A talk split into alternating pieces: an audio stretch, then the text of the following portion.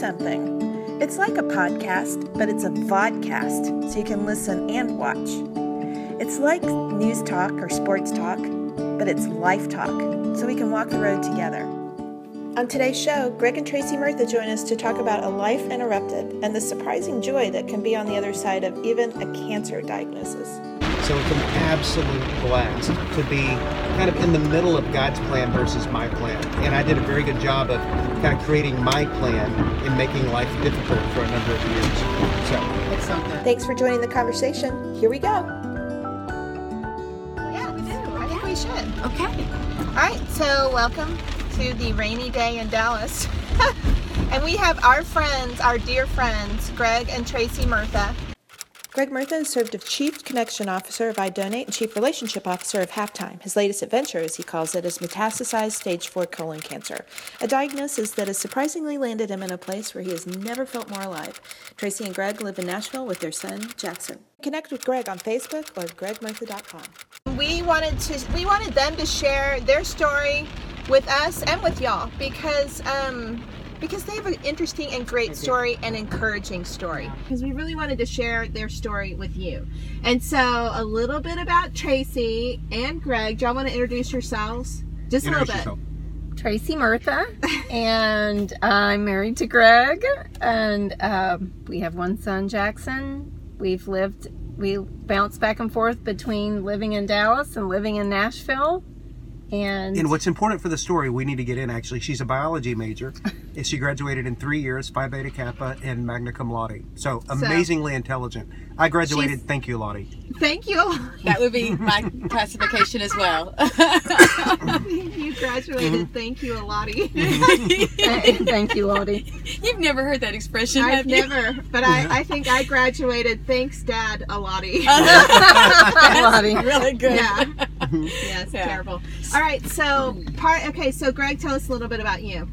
A little bit about your career, like what you did, and why you're back in Nashville. I feel like a baseball player. So I was I played for the Cincinnati Reds, and no, I'm teasing. Uh, I am he Tracey's. really was a baseball player well, Really? I am in college. I am Tracey's husband. I'm Jackson's dad. Uh, you know, again, not to be overly religious or whatever, but I just call myself a follower of Jesus. Uh, for years, I worked with uh, a guy named Bob Buford. Spent 15 years starting the Halftime Institute and kind of uh, growing that organization. Had the privilege of working with some friends at a uh, dot com startup called iDonate. And in the midst of that, you know, within the drug dive in, within the midst of that, over the last five years, six years, was diagnosed with cancer in 2012 and last year had two heart attacks and have wrestled with some various infections and viruses and things that you just think you've got to be kidding me and i was a 46 year old that was in the best shape of my adult life running marathons uh, frankly it, it- eating right and i jokingly tell people now that i encourage them don't do that drink beer and uh, eat lots of barbecue because the, the healthy life really doesn't work so sarcasm obviously That is- Yeah, yeah. Yeah. Well, it had to have been a sobering day. Um, what was it like when you heard when you heard them say those words? You know, Mr. Murtha, you have cancer. Well, the first thought that came to mind was uh, I am really, really thankful that when we were 33, we chose to go to work with Bob Buford and pursue things that mattered. And not that a marketplace position doesn't matter, or not that, but we, we did things that mattered. And so I literally looked up and thought at age 46, I didn't know if I was going to make it to 50. And so often the people that we worked with at, with half, at halftime would wait until they were 50 to then refocus their energies on not earning money but doing things where they could make a difference. And again, I was extremely thankful that I didn't I hadn't waited for that. That's such a great point. So So, of the things that you feel like this cancer journey has taught you, I'm guessing that that's one of them. That mm-hmm. you're really glad you didn't put off until tomorrow things for today, not just like things working wise, but life, but living life wise. right. What are some other things that you go, I never would have thought I would learn. I'm so glad I have.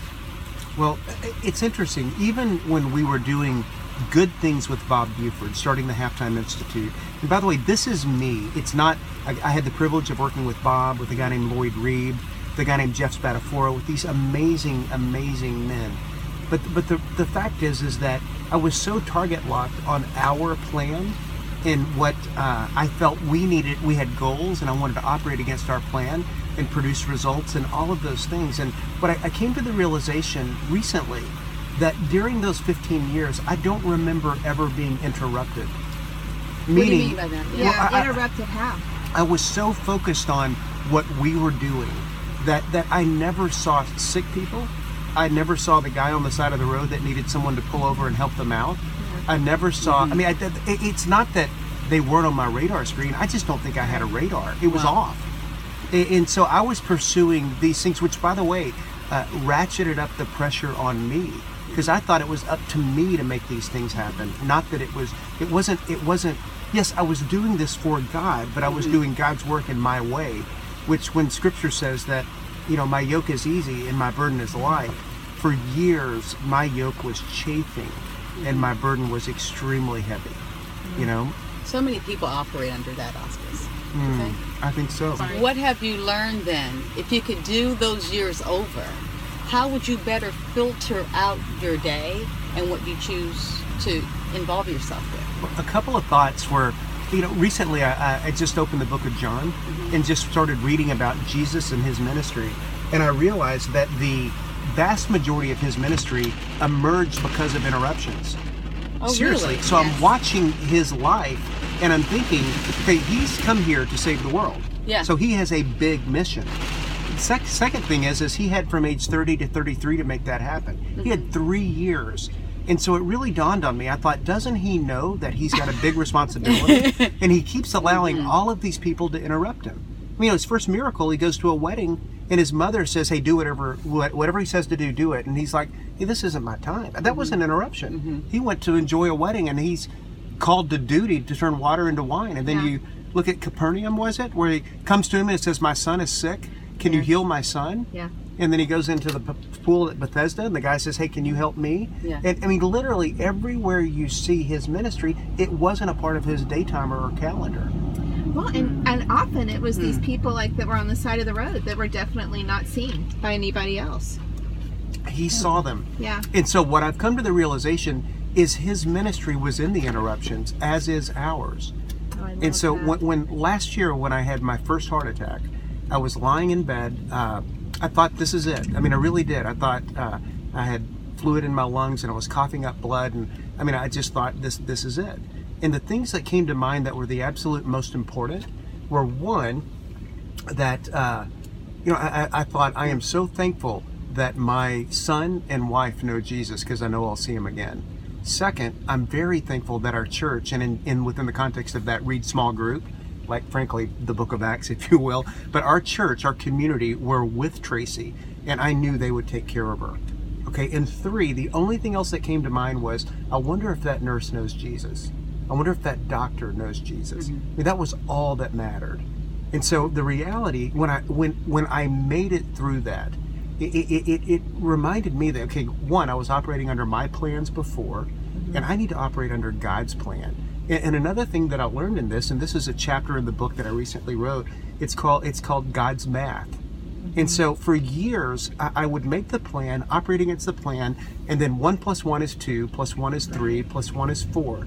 That night, that again I thought it was over, I asked Tracey for my uh, my laptop because I felt compelled to write a blog post, and I specifically talked about I can breathe barely, and within the context of that, I just says as long as there's air in my lungs, this is what I'm going to be about, and I kind of made a declaration, posted that, thought that was it. On Sunday morning, it was, gosh, what, 48 hours later? Our phones, both of our phones, started blowing up. I mean, ringing and chiming and vibrating, and we were like, what in the world? And we looked up and realized that Todd Wagner at Watermark had read that post and used it as a sermon illustration at Watermark. Okay, then I found out there was another Episcopal pastor in Lexington, Kentucky, a woman who had done the same thing. And then I found out there's a pastor in Bryant, Arkansas, just outside of Little Rock, and a pastor in Houston, Texas. All of them took the post and used it as a sermon illustration. So that was multiplication like I've never seen. I obediently wrote a blog post. I didn't do anything out of the ordinary. God took that, and there were 22,000 people exposed to that challenge, to that message. And so it, it came to my, it came to realization for me. You know, one, the, the ministry is in the interruptions, and embrace those and know that God has a plan. This wasn't a surprise to him. Yeah. And then lean into those interruptions. And then, candidly, when I was first diagnosed, I had a friend say, "There's a re- God wasn't surprised." And two, anytime you go to a hospital or a waiting room or or whatever, look around because there are sick people that probably need to be encouraged, and you could be the one providing that encouragement. Yeah. Right. So it that last but not least is that changed my perspective from this has happened to me to I'm on mission. Ah, that's good. You know, Tracey, how do you see interruptions now? Um, I think well, and to just make a point, like when you were at halftime, you were doing good things, but you were doing them out of your strength. I think that you know you were you were saying um, it was your way, and I think it was you know you had the burden because it was you know out of your strength, and I think that I see it had uh, you know my work because I'm a physical therapist has been in the helping profession, so I have always felt like I've seen God at work, you know, within my work. But I don't feel like that when I went to the grocery or how, um, you know, what Greg says is, you know, well, I'm, I've got to get a CAT scan or an MRI because there's somebody I'm supposed to meet. Yeah. And so I think it's changed my perspective. Now, like when I go somewhere or something, it's like unexpected. Well, this wasn't in my plan, but now I've got to go do this. That now I will look for like, is there some, there's a divine appointment, there's somebody that I'm supposed to meet. And an example last Friday was, um, what, what, you're driving me to the ER and yeah. Oh, yeah. Well, yeah. Last Friday, I was driving him to the Vandy ER. They put us in this little bitty room where it's divided in with two curtains, so there's room for three people, and it's not very private because obviously there's a curtain and it's a tiny little room about the size of a closet, and so the a nurse comes in to talk to the people next to us, and it was a young couple, and the the girl is giving her symptoms and because I am a physical therapist and I've specialized in neurological disorders, she was giving her symptoms and I could I knew what was wrong with her. And so I kind of whispered to Greg and then anyway, later they come in and you could tell that they were leaning the same direction and they sent her for some specialized tests and so we were able to Greg, you know, we prayed with them. Well, Tracey we said wrote to me- down names of doctors. she said, "Yeah, the best doctors in Nashville that deal with specifically this issue are." And I wrote them on a note card and said, "Hey, let's let's take this over to them." And Tracey knows these doctors personally, so mm-hmm. we handed them the card and said, "So sorry." You know, we're eavesdropping, but this is a really small room. But these are doctors. if if you have to go down this road, that Tracey would be happy to introduce you to. These are people mm. we'd strongly recommend. And by the way, can we pray for you guys? Mm. And they were absolutely one. They were blown away, and they said only if we can pray for you.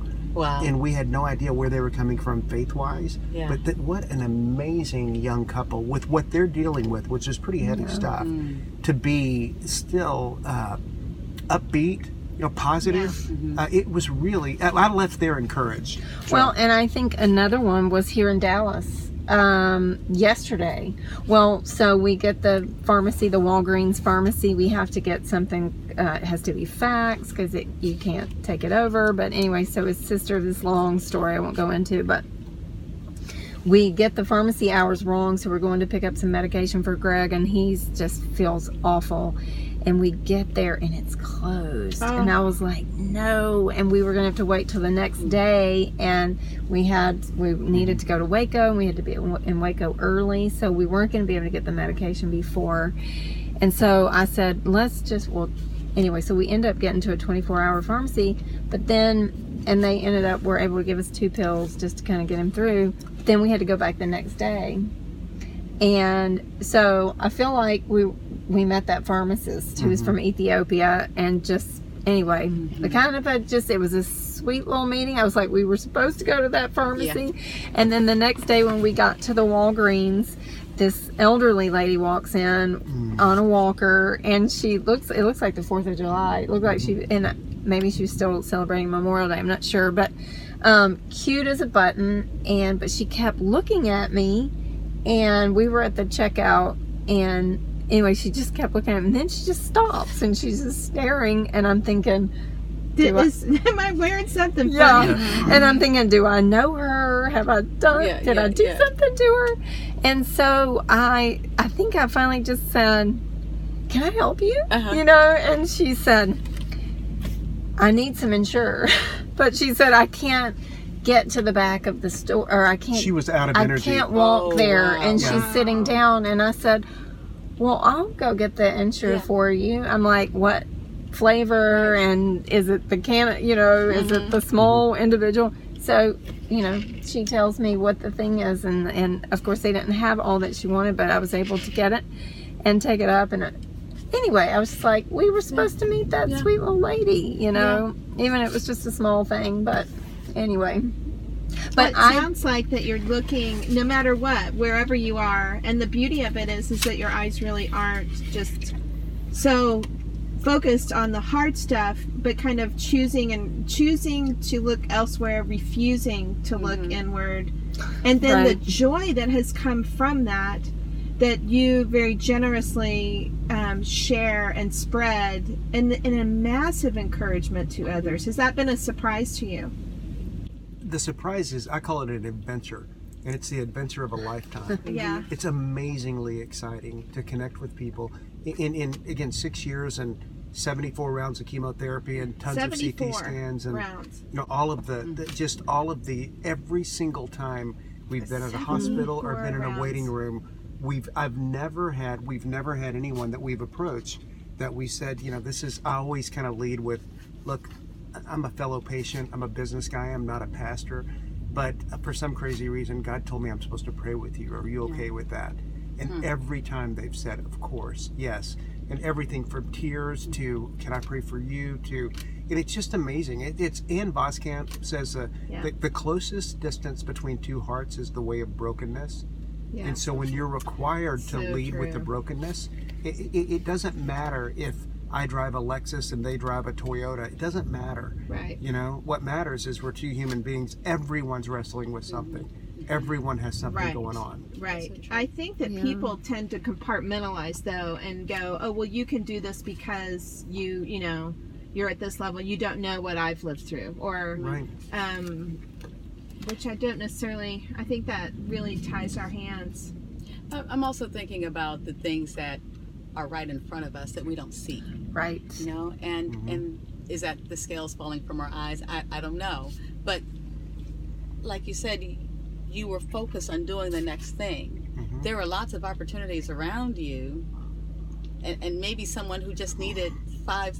Maybe it's your, your son. I, I don't know. I don't know, but I'm really glad that both of y'all have shared that from your very different perspectives. You know, one in a hospital room, one in the in the Walgreens, the grocery store, wherever. Yeah, but now, one thing though that I I know that there are I I can't imagine anybody that is watching not having been touched by this disease in some way, shape, or form true. through a family member, themselves, uh, friends, and uh, and walking alongside.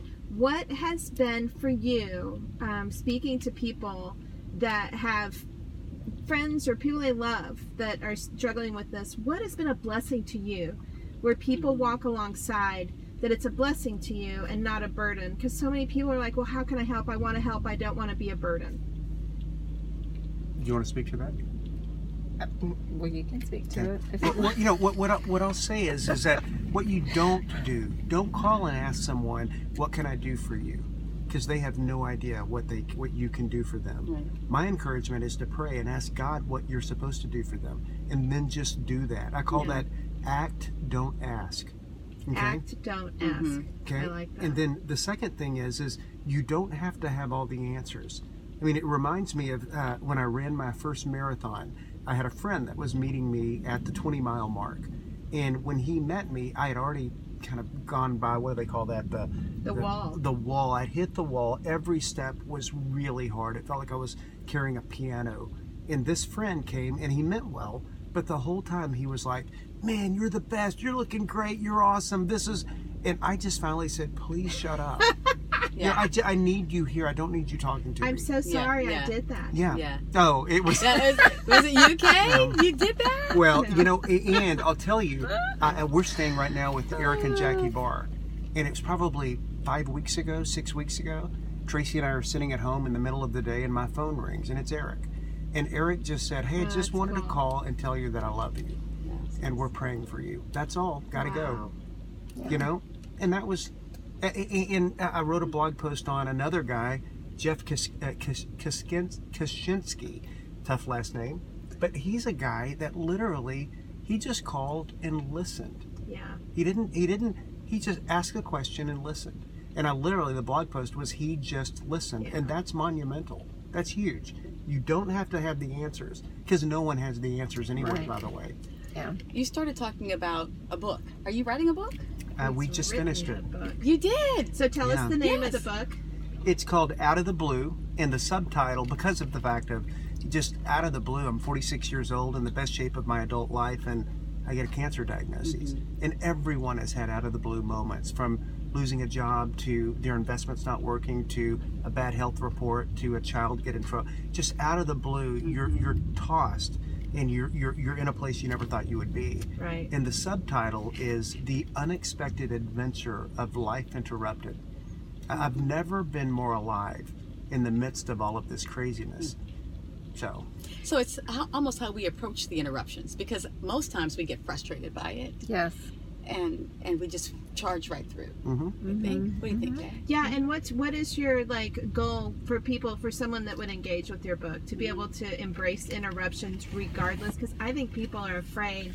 I know people tend to be like, "Well, I don't want to be all in with with so many things in life because I'm afraid I'm going to get hurt. Like it's going to be a cancer diagnosis, which it may or may not be." So, um, what what do you want people to get out of your book? You will never find life outside of really following Jesus. I mean, everything else is it pales in comparison. And I don't. Again, it sounds overly religious, and I don't like that at all. Right. But the bottom line is, is you know, I, I pursued life in so many different ways, Right. and it really didn't deliver. And what has delivered is that I've simply slowed down. Again, I said this already, and and I, I say, you know, I get really irritated when I drive by a church and I see 12 steps to X or 11 steps to whatever or seven steps. I'm like, I, I think it's as simple as one, get up and spend time in the Word. Okay, and for me, I just read a chapter from the Proverbs every day. Just great wisdom, sitting with uh, King Solomon and hearing his wisdom. Sometimes I'll go into the Old Testament and New Testament, but not all the time. So it's not some arduous task. Second is I spend time praying. And I'm learning to spend more time listening than speaking. And, and instead of asking for stuff, I'm thankful. Because when you're thankful, it's really hard to feel bad about your situation. And then third, and this is where the magic happens, is slowing down and listening for God's his still small voice and just doing what he says for you to do. And, and you know, you think about the Good Samaritan. I mean, a friend of mine, Bob Muzikowski, said, you think about the Good Samaritan, if he was a business guy, then he stopped and helped this guy, negotiated a rate, paid for him, made sure he was taken care of. He was probably late to his next appointment and he probably lost the business. And so I asked my brother this question because we were talking about this recently. My brother's a, a, a business guy, a real estate developer. And I said, Is it possible to truly be in tune with the Holy Spirit, to truly allow God to interrupt your day whenever He wants to, and still be a successful businessman? And his response is, is I think, he says, I think that's absolutely possible. Oh, oh but he says, I think that your definition of success is going to migrate. You know, That's interesting. Yeah. and so the reality is, is am, am I am I more joy filled when a deal closes, or am I more joy filled when I've been prompted by the Holy Spirit to pray for a fellow cancer patient in line at Publix grocery mm. store? And I find I find more life in entering someone's life than I do in closing the deal. I think that whole success word that is associated with things like parenting or like friendship or I mean I, I almost feel you like you could go down the gambit. It does make it measurable in some way, which makes it product driven instead of relationship driven. Which is what I hear from you is that because even what you just said, that the latter was focused on relationship And um, I I mean, is that the key? Is that what it's about?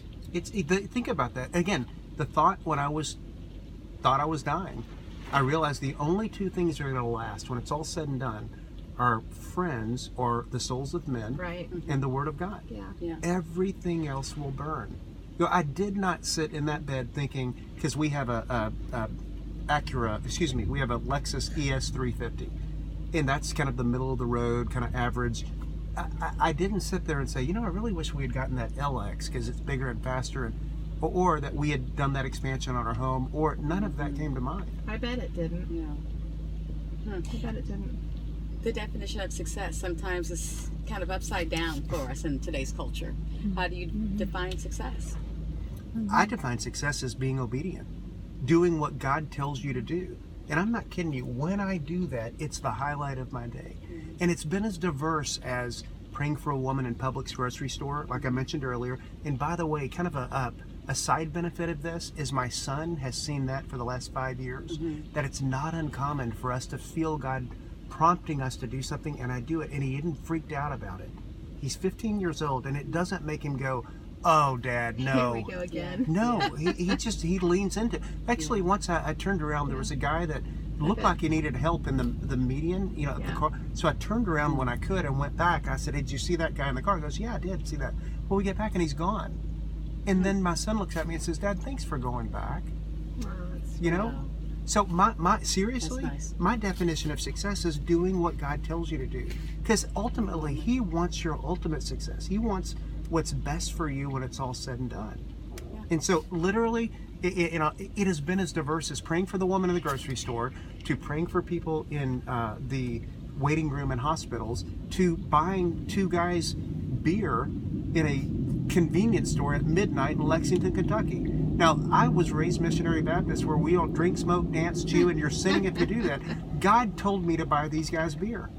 And it was the most unbelievable conversation with two guys that I would have never. I mean, I look like Ward Cleaver. And these guys, one's this really cool African American dude that's thin with these long dreadlocks, and the other's a really big guy. Mm-hmm. And they said, Why are you doing this? And I said, Well, I was diagnosed with cancer in 2012, and I told God, whatever He wanted me to do, I was in, I'll do it. And He told me to buy your beer. And one of them said, Will you put $5 worth of gas in my car? and I said, Sure. And the other said, Will you buy me a cigar? I said, Yeah, grab it. I'm okay with that. You know what's crazy is uh, the guy with the dreadlocks turned to me and under his breath, and I, I love this because there's a rule called the rule of reciprocity. If someone gives you something, you want to give them back. And he says, Hey man, I got some weed. Would you like some weed?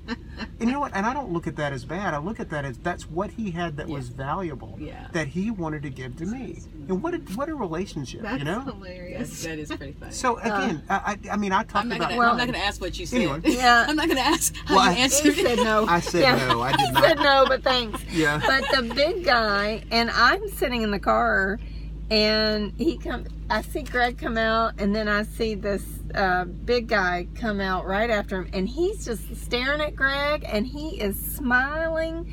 I mean, just from ear to ear, this guy is smiling, and I'm thinking, okay, they must have had some kind of conversation, and then.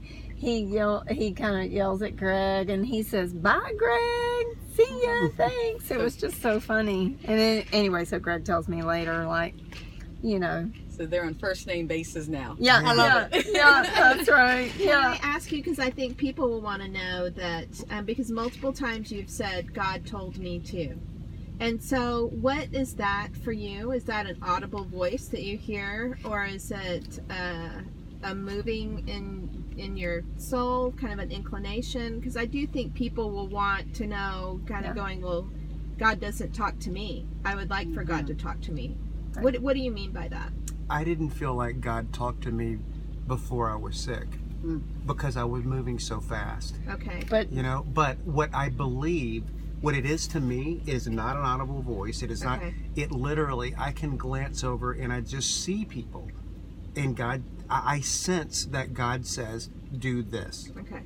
I mean, yesterday it was a couple sitting in front of the gas station that we got gas uh, at on the way to uh, Waco, Texas. It's a convenience store. Young couple, actually an attractive young couple, lying on the cement. and I just Lying on the cement. right in front of the right in front of the convenience store between the two doors.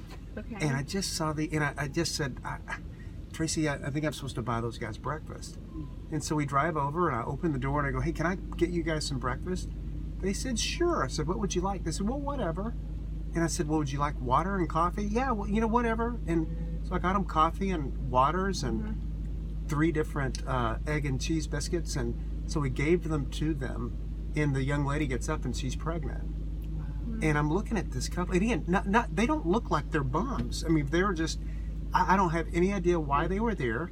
I, all I said was, "Hey, God bless you." I didn't tell them the four spiritual laws. I didn't, Right. but I just did what I think I felt Right. God told me to do. And you know what? What if I missed it? What if God didn't tell me to do that? Is that a bad thing? No, I don't think it is. Yeah. No. But I think the key is what you're saying is it's it's a more of a prompting. You know, it's not an audible voice you Mhm. hear, which I don't think it is either. But and I think the difference that I have is that I'm like I'm look. You, I think you have to look for that. Mhm. Um, you have to look to see the need around you in order to feel the prompting. You know, Yeah. because if you don't Yeah. see it, I don't know that. You're not going to meet the need. Yeah. just And I think if we're so self-absorbed in our day, what just happened and what I have to do next, then you you miss it because Oh, that I just I love out. the idea. So a couple of things that you've said that I think are so so terrific that are sort of I guess your the, some of the lessons that you've learned. It's slow down Mhm. for sure. Um, don't let the busy steal from you because busy steals. Mhm. I Um, agree. I've heard you say, open your eyes, like get the perspective, and um, and that that does come with slowing down, hmm and um, definitely the others others centered. Yeah. Which again, it seems so much of it is like what lenses you're wearing. You know, if they're if you're Yeah. looking out or if you're looking, Looking in, in. and uh, and that there is actually more joy and peace that you've experienced in the looking outward than all the the striving after Hmm. and um and maybe that's the the surprise that came with your interruption So with all the introspection, can we get to the party side of Greg and Tracey? Mm-hmm. Because they do have a big party side. they, they do they enjoy life right. So one of the things that Greg and Tracey said when I first met them was, you know, when you have something to celebrate, go big. Yeah. Right? And so Yeah. you still going big? We are. You know who? Uh, next Wednesday, I'm meeting with a guy named Tim Akers, and he has the best band in Nashville. Uh-huh. He plays keyboard for Michael McDonald. He uh, travels with uh, oh uh, country artist and I mean literally the best players in Nashville. It's a band called Tim Akers and the Smoking Section, and I'm literally meeting with him next Wednesday, finalizing a deal that when I die, and I hope it's not you know five years or whatever, but I do have a bad heart and I do have stage four cancer and you know who knows what else. But when I die, uh, we are not going to have a morbid, uh, black tie wearing, dark, you know, frankly, in the middle of a church, you know, where you celebrate with cookies and Kool Aid. That actually makes me angry. So what we're going to do is because if I'm in heaven, which I believe I will be, and if Paul says to live as Christ but to die as gain, mm-hmm. then why are our funerals so just? I, I'm sorry, but this is a. They just suck. They're terrible. Well, you know, they have bad music. They have bad. You know, it's terrible. So I'm hiring the best band in Nashville. I have Todd Wagner is going to come speak. My pastor, uh, uh, uh, Darren Tyler. My brother Zach Murtha. I've got another singer. Uh, oh, uh, Nicole, Nicole. Smith Sponberg, who sang in the group Selah. We have the bands lined up. We have the catering lined up. We have we'll have the absolute best wine, best beer, and almost everyone I meet, I invite them to come to my memorial service, and they say what? and I just go, well, I, you know what? I, I have stage four cancer. I don't know when that's going to be. I hope it's later than sooner. But if you'll give me my your email address, I'll make sure you're included in the invitation. Wow. So that'll be, I mean, again, I want people to walk away from that going, that's the way we're supposed to live. Mm-hmm. You know, I, I- I went to a friend of mine's wife's memorial service. She's an unbelievable woman, unbelievable woman who really followed Jesus and led a number of people to Christ. And it was a, it was unexpected. So I understand the. She was 50, and again, I understand it's sad and everyone's you know down. And but I went to this memorial service in a church with no windows, everyone dressed in black, everyone kind of heads down and all of that. And I wanted to stand up and scream, Are you kidding me?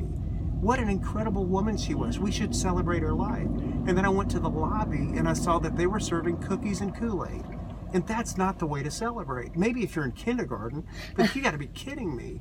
You know, so I, I I literally realized if I don't write this down and if I don't take charge, I will end up being memorialized, just like this woman was, or worse, in some funeral home somewhere with really bad music. You know? Music.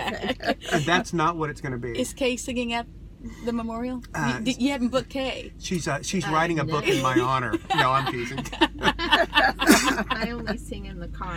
Yeah. Only and in to the the car. embarrassment of my children. That's good. What are some of the things that you decided and to this has got to celebrate? be the last. Oh, We've gotta- no. it's, they have they have Okay. dinner plans. okay. Oh, What are some okay. of the things that now I'll just squeeze this in. So just because you you celebrated some random things. Yep. So just give them give us some of that randomness.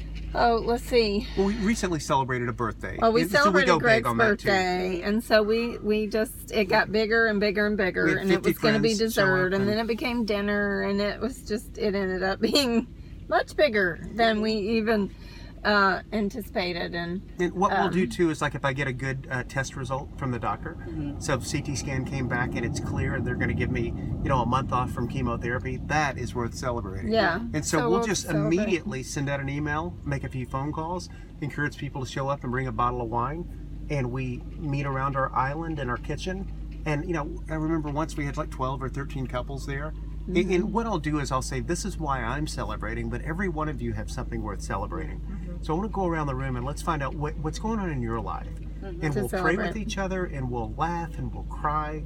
And I'll tell you, that is what, uh, well, again, when I read the book of Acts, what church is supposed to be like. That's church to me. It's, it's unbelievable, you know? Yeah. So, Yeah. Celebrating life with each other. Amen. And so we are grateful for you and for you spending your afternoon with us.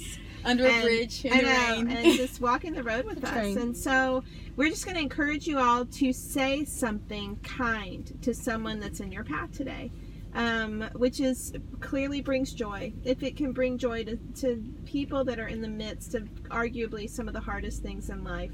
And the joy comes from saying something nice and sharing encouragement, then I know it'll bring blessing to your day. So thanks Thank you. so Thank much. thank you. Can I add one more thing? Yes. Celebrate something today too. This, there's always something to celebrate, and, and I'm just celebrating the fact that we're visiting with Kay and Tracey, and, and it's just been wonderful. And the random way that they met. Oh it's my just gosh. so fun. That's 'cause another you just- episode. I know. yeah, I guess Yeah, continue, I love it. Okay. All right. Anything else from y'all? That'll do it.